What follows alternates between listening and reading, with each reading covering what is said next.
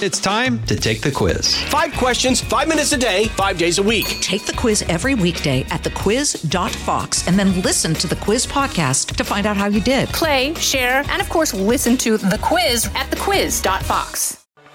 It's the Media Buzz Meter with Howard Kurtz. Bill Maher, the HBO comic and social critic, has struck a blow for sanity. He did an interview with Kanye West. And here's what he told TMZ. The problem is, I think he appeals mostly, of course, he's a rock star, to young people. They don't know much, and they surely don't know much about the Middle East or Jews. So the combination of, you know, Kanye out there, I feel like he was sort of helpful for spreading the fertilizer. And I do mean fertilizer for this idea that Israel and the Jews are like the worst people in the world. Maher goes on to say, I had Kanye right here at Club Random. We did an episode with him. I thought it was going to be a learning moment. I mean, we were here for two hours.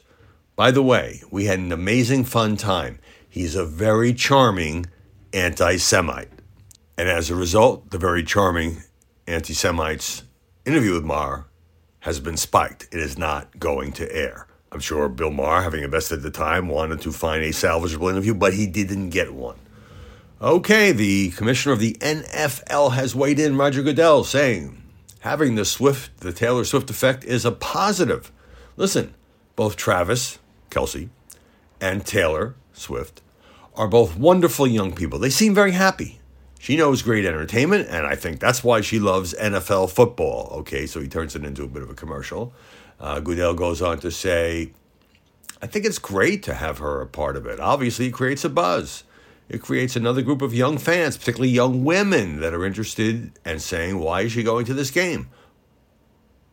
Besides Travis, she's a football fan, and I think that's great for us. In other Taylor news, her lawyers are threatening legal action against this Florida college student. You'll remember this guy's name when I go into it, who runs social media accounts tracking the flights of her and other celebrities private jets. Boy, that's really a great public service, isn't it?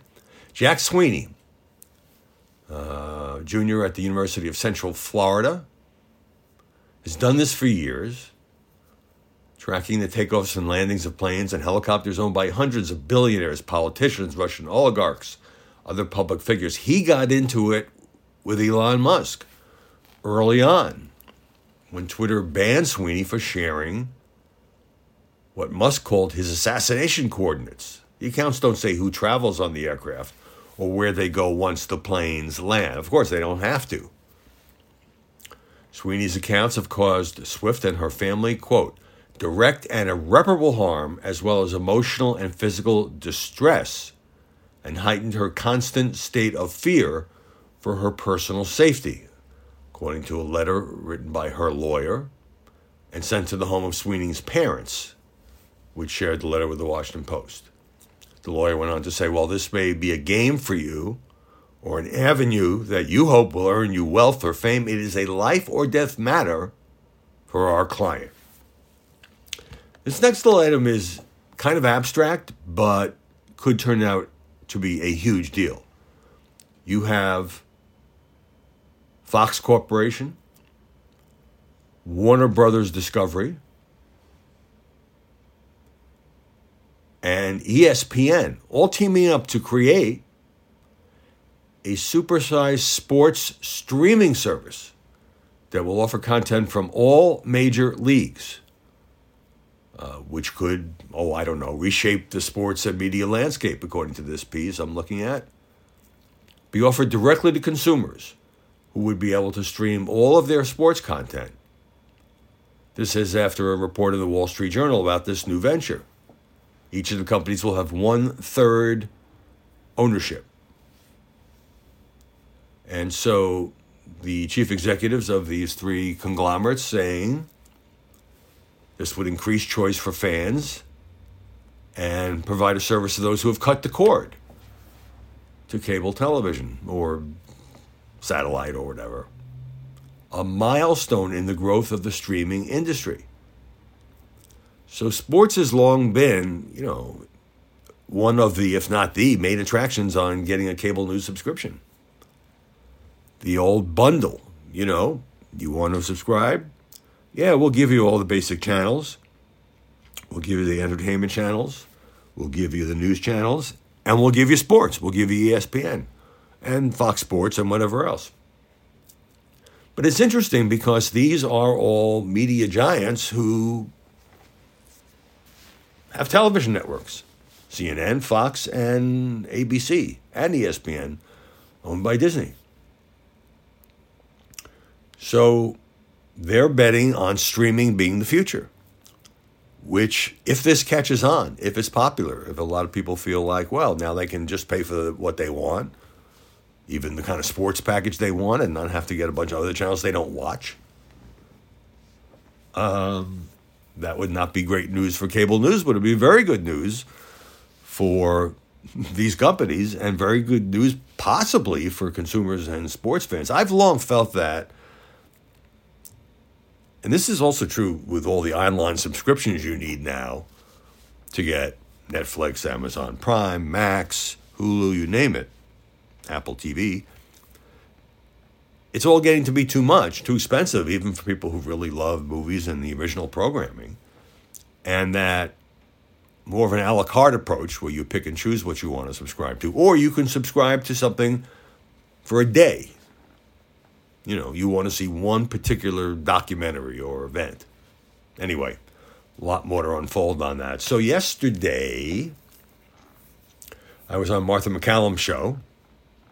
Unfortunately, I was supposed to appear with Marc Thiessen on a panel about Biden basically staying off television, which was the subject of a column I have written that morning. I have no doubt that's why I was booked. And then Biden decided to use yesterday to go on television, and we'll get to all that. But that's not the unfortunate part. The unfortunate part is there was a problem with Marc Thiessen's feed or his microphone or something, and so they couldn't understand him. So I ended up doing the whole segment by myself, which, you know, I always like to talk. Maybe you get that impression from listening here, but I felt sorry. And I've been on the other end of that where, you know, you you go to work and some piece of equipment isn't working. I had to switch studios three times.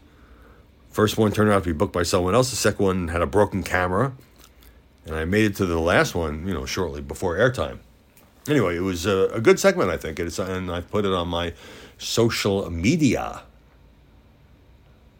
But I'll circle back to that because there's so much news to cover. Beginning with story number one. Maybe I should get a drum roll, not just have buzzers or one of these like da da da da with trumpets. I don't know. I'll take it under advisement. This was a bombshell. A federal appeals court ruling unanimously, three judge panel, two Democratic appointees, one Republican appointee, that Donald Trump can be put on trial for trying to stay in power after losing the 2020 election. That's the lead from the Washington Post. What this was, was these three federal judges in a very sharply worded ruling rejecting the former president's claim of immunity. And when this was heard in January, they expressed concern about the implications of Trump's argument. This was the hearing where one of the judges asked the lawyer for Trump, well, under your explanation, couldn't a future president order the assassination of a political rival and then just resign before impeachment? So, in this opinion yesterday, this was called an unprecedented assault on the structure of our government. We cannot accept former President Trump's claim that a president has unbounded authority to commit crimes that would neutralize the most fundamental check on executive power, the recognition and implementation of election results. Nor can we sanction his apparent contention that the executive has carte blanche to violate the rights of individual citizens to vote and have their votes counted. So Trump was appealing a ruling made by the trial judge, Tanya Chutkan. She's the one who's going to preside in D.C. over the January 6th trial. And obviously, this is heading to the Supreme Court. In fact, this three judge panel has given Donald Trump only until only five more days, only until February 12th, to ask the Supreme Court to intervene. But of course, all of these levels of appeal and so forth could have the net effect of delaying these cases until after the election. Like this is the case where the judge was ready to go at the beginning of March, indefinitely postponed. And now the Supreme Court has to decide what to do. And the question is, how long will the Supreme Court take? So, uh, University of Texas law professor Steve Vladeck, quoted as saying that this opinion is as strong an argument against Supreme Court intervention as there could have been. But it's up to the justices. Even the lone Republican on this panel called it paradoxical that a president's duty to faithfully execute the laws would allow him to violate them. Uh, Trump put out a statement on Truth Social saying it's absolutely vital for presidents to have immunity. And in effect, they do because the Justice Department's policy is not to bring any criminal charges against a sitting president. But what about when you leave office? And that's what this is about. This is only half of what SCOTUS has on its plate. By the way, uh, Vladeck spoke to the New York Times for this. Tomorrow, there will be oral arguments, and there'll be an audio tape afterwards about the other case that Trump was able to appeal directly to the Supreme Court, and that was, that is, the efforts by Maine and Colorado, and still brewing in some other states, to kick former President Donald Trump off the ballot this November based on, you know, this, the arguments of the 14th Amendment, and was this an insurrection, and this was a Civil War era law. So I'm sensing a split decision here. First of all, on the first case we talked about, the immunity question, Supreme Court could deny cert, meaning it doesn't take the case and that would let the appeals court ruling stand, meaning Donald Trump would lose that battle. Or the justices may say, you know, this is such an important question for the country that we need to get involved. And then the question becomes, you know, how long does it drag on? If the Supreme Court were to do a quick hearing and issue a quick ruling, that would be one thing. If the Supreme Court lets this play out over a couple of months, it delays, I think, all of these cases, except maybe the Georgia and New York cases, the one first up now, this could change, is the Stormy Daniels case brought by Manhattan DA Alvin Bragg, the weakest of the cases, the least important of the cases. That's a pretty wide consensus on that, which I join. But here's what I mean by split decision. If the Supreme Court of the United States rules for Trump in saying he can't be kicked off the ballot as the likely Republican nominee, which I would happen to agree with. And I'll be shocked if the court does anything else. But rules against the former president on this question of total immunity, even once you're out of office, that would help the court. I mean, obviously, each justice will do what he or she thinks is right because it will be seen as somewhat even handed. Trump wins one, Trump loses one. But obviously, it is hard to predict the future. If it was easy, I'd know what stock to go out and buy. And the civil fraud case in New York, which was supposed to have been decided by the end of January, is still dragging on. And the judge, Arthur Engoron, is now looking into the question of whether Allen Weisselberg, Trump's longtime chief financial officer in his business, uh, committed perjury, according to a new court filing. The New York Times said that Weisselberg was negotiating a potential plea agreement with the Manhattan DA that would require him to plead guilty to perjury. And the judge saying, of course, want to know whether Mr. Weisselberg is now changing his tune and whether he has admitted he lied under oath in my courtroom at this trial. So I know it, it's, it's so many things to keep track of. Lawyers love this. If you have a law degree, um, this is right your wheelhouse. If you have a media degree, um, you know, look, there's a lot of journalists who are not lawyers, but who have covered a lot of court cases in their time. I used to cover the Justice Department. My first job, my first job on the Bergen Record in Hackensack, New Jersey, um, one of my first jobs was to make the rounds and cover the local courts and try to find newsworthy cases. Hey, let's pause right there. The buzz meter continues right after this.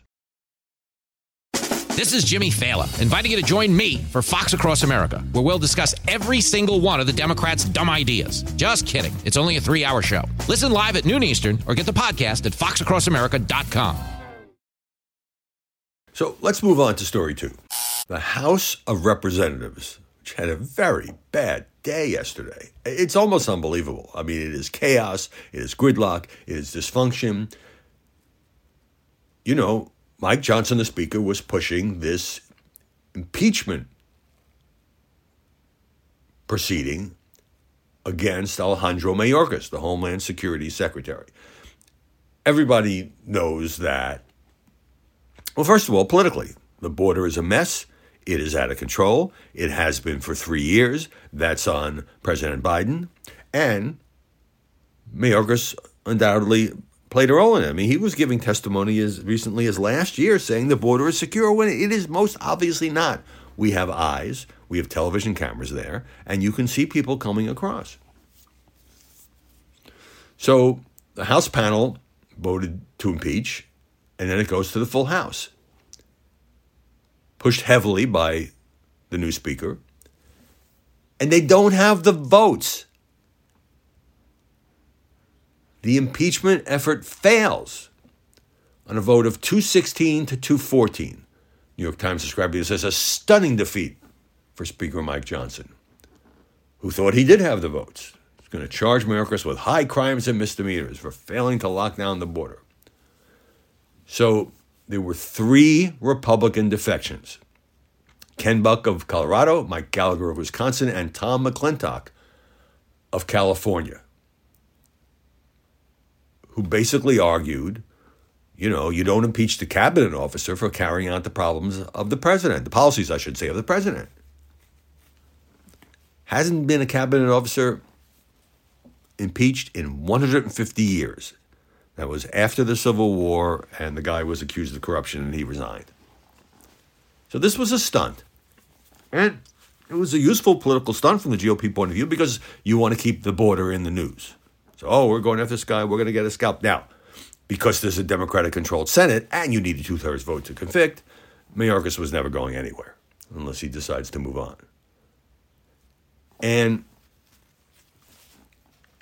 they just have this minuscule majority in the House 219 Republicans, 212 Democrats at the moment. Remember, you have Kevin McCarthy's seat is vacant. You have George Santos' seat is vacant. And once those special elections are held, the Republicans will have a little more breathing room.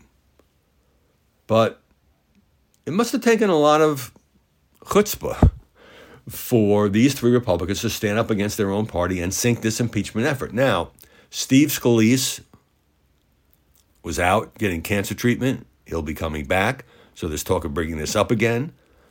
But I don't know, unless there's something wrong with my math, even one more vote that doesn't take away anything from the other side will still cause this to fail by one vote. And is it worth all the energy and political capital? I mean, what, you know, I mean, you can see the Democrats' ads writing themselves. What has the House GOP accomplished since Republicans gave them a small majority. Um, they've passed continuing resolutions that don't cut spending, although they certainly have wanted to. They've brought impeachment proceedings, or at least inquiry, against President Biden that doesn't seem to be uncovering a lot of new evidence. They've tried to impeach the Homeland Security Secretary. And then we'll get to the border bill in a second. So, critics say, look, you, you, you remove the secretary, that's not going to bring about a change in the Biden administration's uh, border policies. Mike Johnson, major defeat. He left the Capitol without taking questions. Ken Buck said, I told each one of them, meeting his Republican colleagues, when this happens the next time a Republican president is up, make sure you remember what this does because it really degrades this place. Then Johnson had this bright idea of bringing up a separate bill to provide military aid to Israel, but not Ukraine.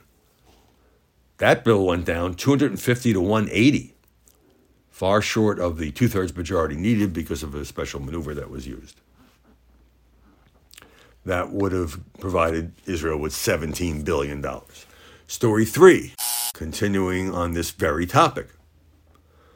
The border bill, the bipartisan compromise that Republicans say they wanted, worked hard on for four months, negotiating with Democrats in the Senate. It's now dead.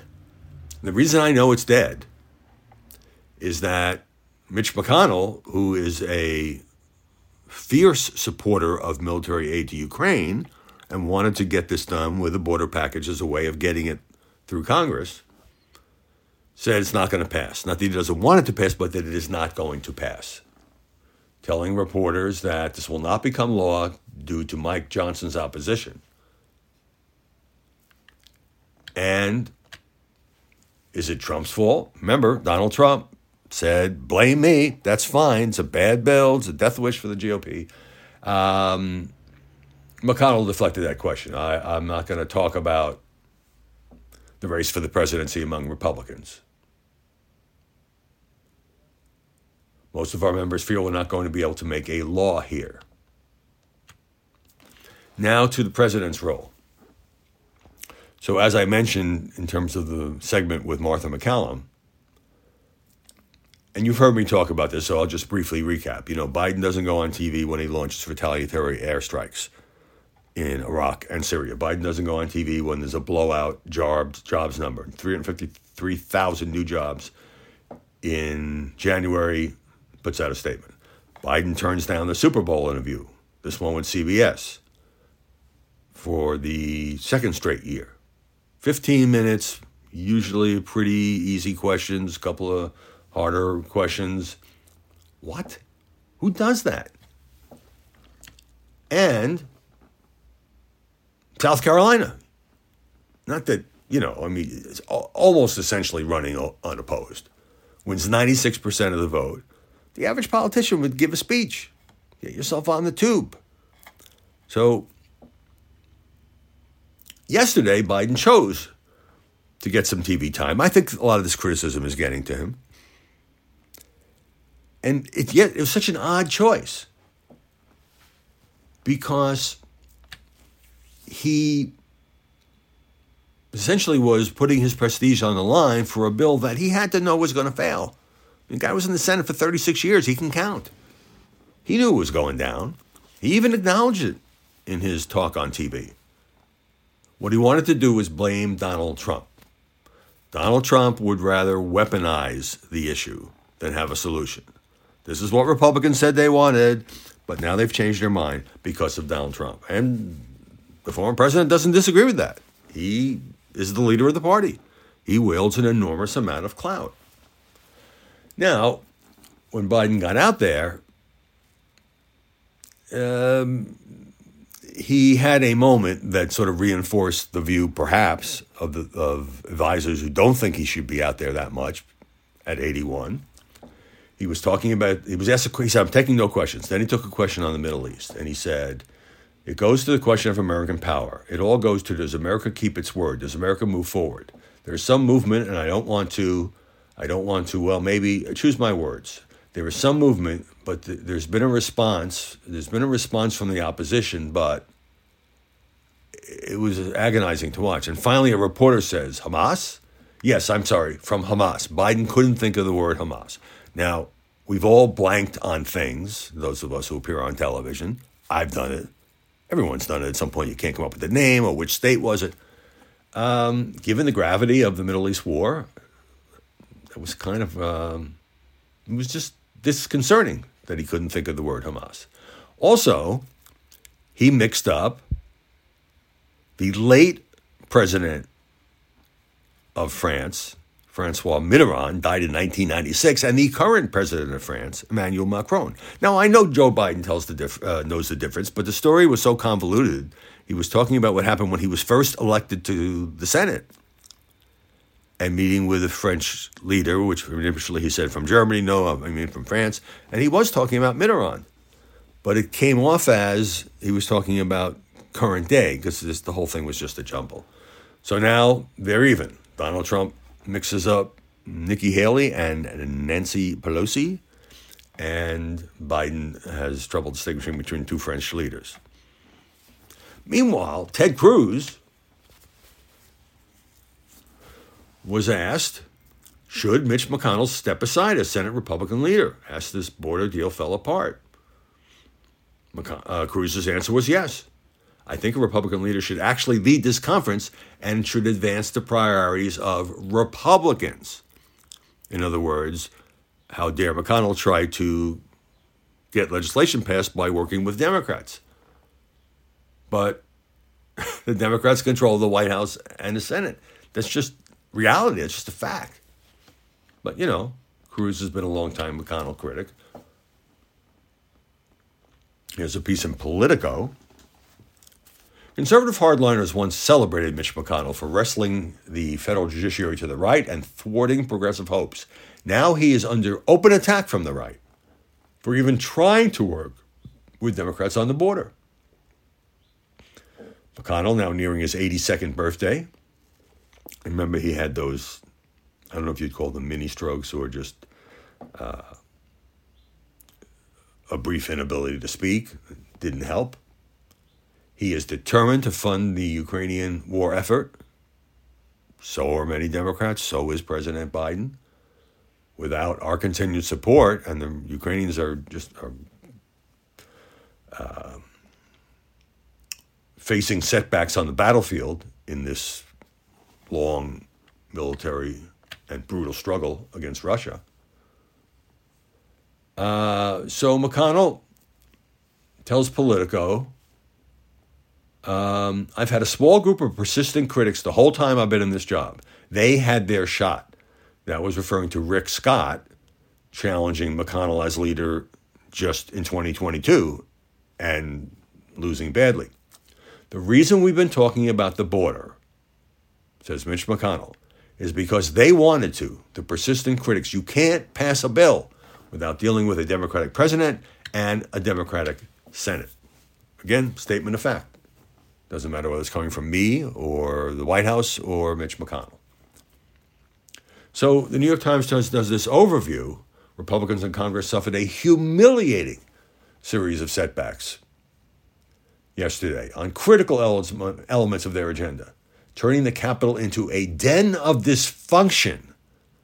It has a certain ring to it that has left several major issues, including U.S. military aid to Ukraine and Israel, in limbo amid political feuding. And it goes through many of the things that I've just discussed.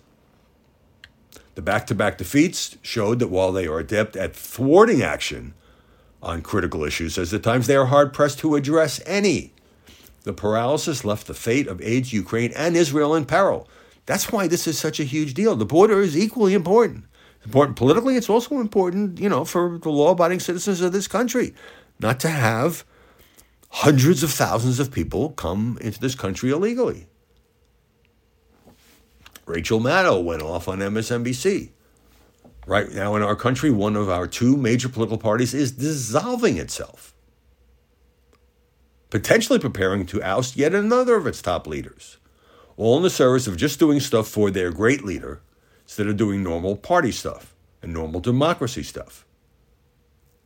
I mean, right now, says Maddow, we are very fast becoming, what we are very fast becoming is one party on one side and just a guy on the other. And you know who she's referring to. Hey, let's pause right there. The buzz meter continues right after this. Further political chaos. Story four Ronna McDaniel, chairwoman of the Republican National Committee. Uh, she has told Trump that she's stepping down. Stepping down at the end of this month after the South Carolina primary. Now, is she stepping down because Trump has strongly hinted that he will probably replace her? Yes. Does she have a choice in the matter? No. Now,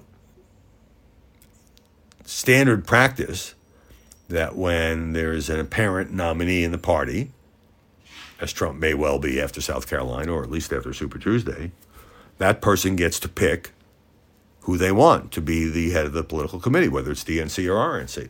So this is not some uh, outrageous maneuver by Donald Trump. And she's been under pressure for months. And, you know, the RNC has had some uh, fundraising difficulties and so on. And Trump has a guy he wants to replace her. And that person's name is Michael Whatley. And the reason Trump likes him, according to this New York Times piece, he's a stop the steal guy. In other words, he endorses Donald Trump's unproven claims that the 2020 election was stolen. Whatley is from North Carolina, and Trump thinks he did a good job in that state um, in 2020. Trump now uh, focusing very heavily on election security for this coming election. Election integrity is their phrase. All right, I'm just going to briefly touch on Nevada because I don't understand it. I, I, I got too many things on my mind. There's a, there's a primary and a caucus for arcane reasons. And so in the caucus, which doesn't count toward delegates, Trump skipped it. He's going to be in the primary. And there was a vote on Tuesday, and to the embarrassment, there's no other way to put it, for Nikki Haley, she finished behind None of these candidates. None led the way with 61% of the vote. Haley, about 32%, according to the AP. Now, it should be noted, although this is in dispute, that Trump forces were pushing none of these candidates as a way to embarrass the last remaining rival. And let's go back to, for story five, the Grammys. Tracy Chapman's rare public appearance at the Grammy Awards where she practically stole the show, performing her 1988 song Fast Car with the country singer Luke Combs, which reminds me of the passing of Toby Keith, who was immensely popular, and uh, didn't have a chance to mention that yesterday as a country singer.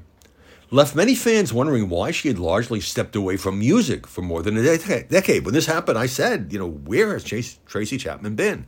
And I thought, well, maybe I just don't know. Well, um, this story in the Washington Post says that despite some scattered performances on TV and award shows, Chapman has remained almost entirely absent from the music world in recent years, having released her last studio album in 2008 and done her last tour in 2009. Since she first emerged in the 80s, she's always been known as reclusive and a private figure. Here's what she told Irish Times back in 2015 being in the public eye and under the glare of the spotlight was, and still is, to some extent, uncomfortable for me. There are some ways by which everything that has happened in my life has prepared me for this career, but I am a bit shy. And so, but that performance of that tremendous song, which is basically about homelessness, was a sign that she, you know, still has an emotional hold on a lot of people who like that and other songs she has done. So when she released her first album after Fast Car became a hit back in 1988, it went to number one on Billboard. Then she released seven more albums, but I, I kind of lost track of her at that point, I confess. Uh, the most recent one, described by New York Times music critic as a collection of morose love songs, as well as her latest utopian vision of a world without war or greed. And she's so private that even though she lives in San Francisco, most people in that city didn't even know that uh, until the Grammys of last Sunday. She's not part of the social scene or involved in politics. Seems to avoid major events. But man, she can write and she can sing. so we are obviously in the uh, middle of an extremely heavy news period. Um, I had a conference call on the show today, and we've you know, we've already got enough stuff to fill up two hours, and it's only Wednesday. But thanks for sticking with us. Appreciate it as always. And you guys are great. So I'll be back tomorrow with more Buzzmeter. Listen ad free on Fox News Podcasts and via Apple Podcasts, and Prime members can listen to this show ad free on Amazon Music. From the Fox News Podcasts Network. I'm Janice Dean, Fox News senior meteorologist. Be sure to subscribe to the Janice Dean podcast at foxnewspodcast.com or wherever you listen to your podcasts. And don't forget to spread the sunshine.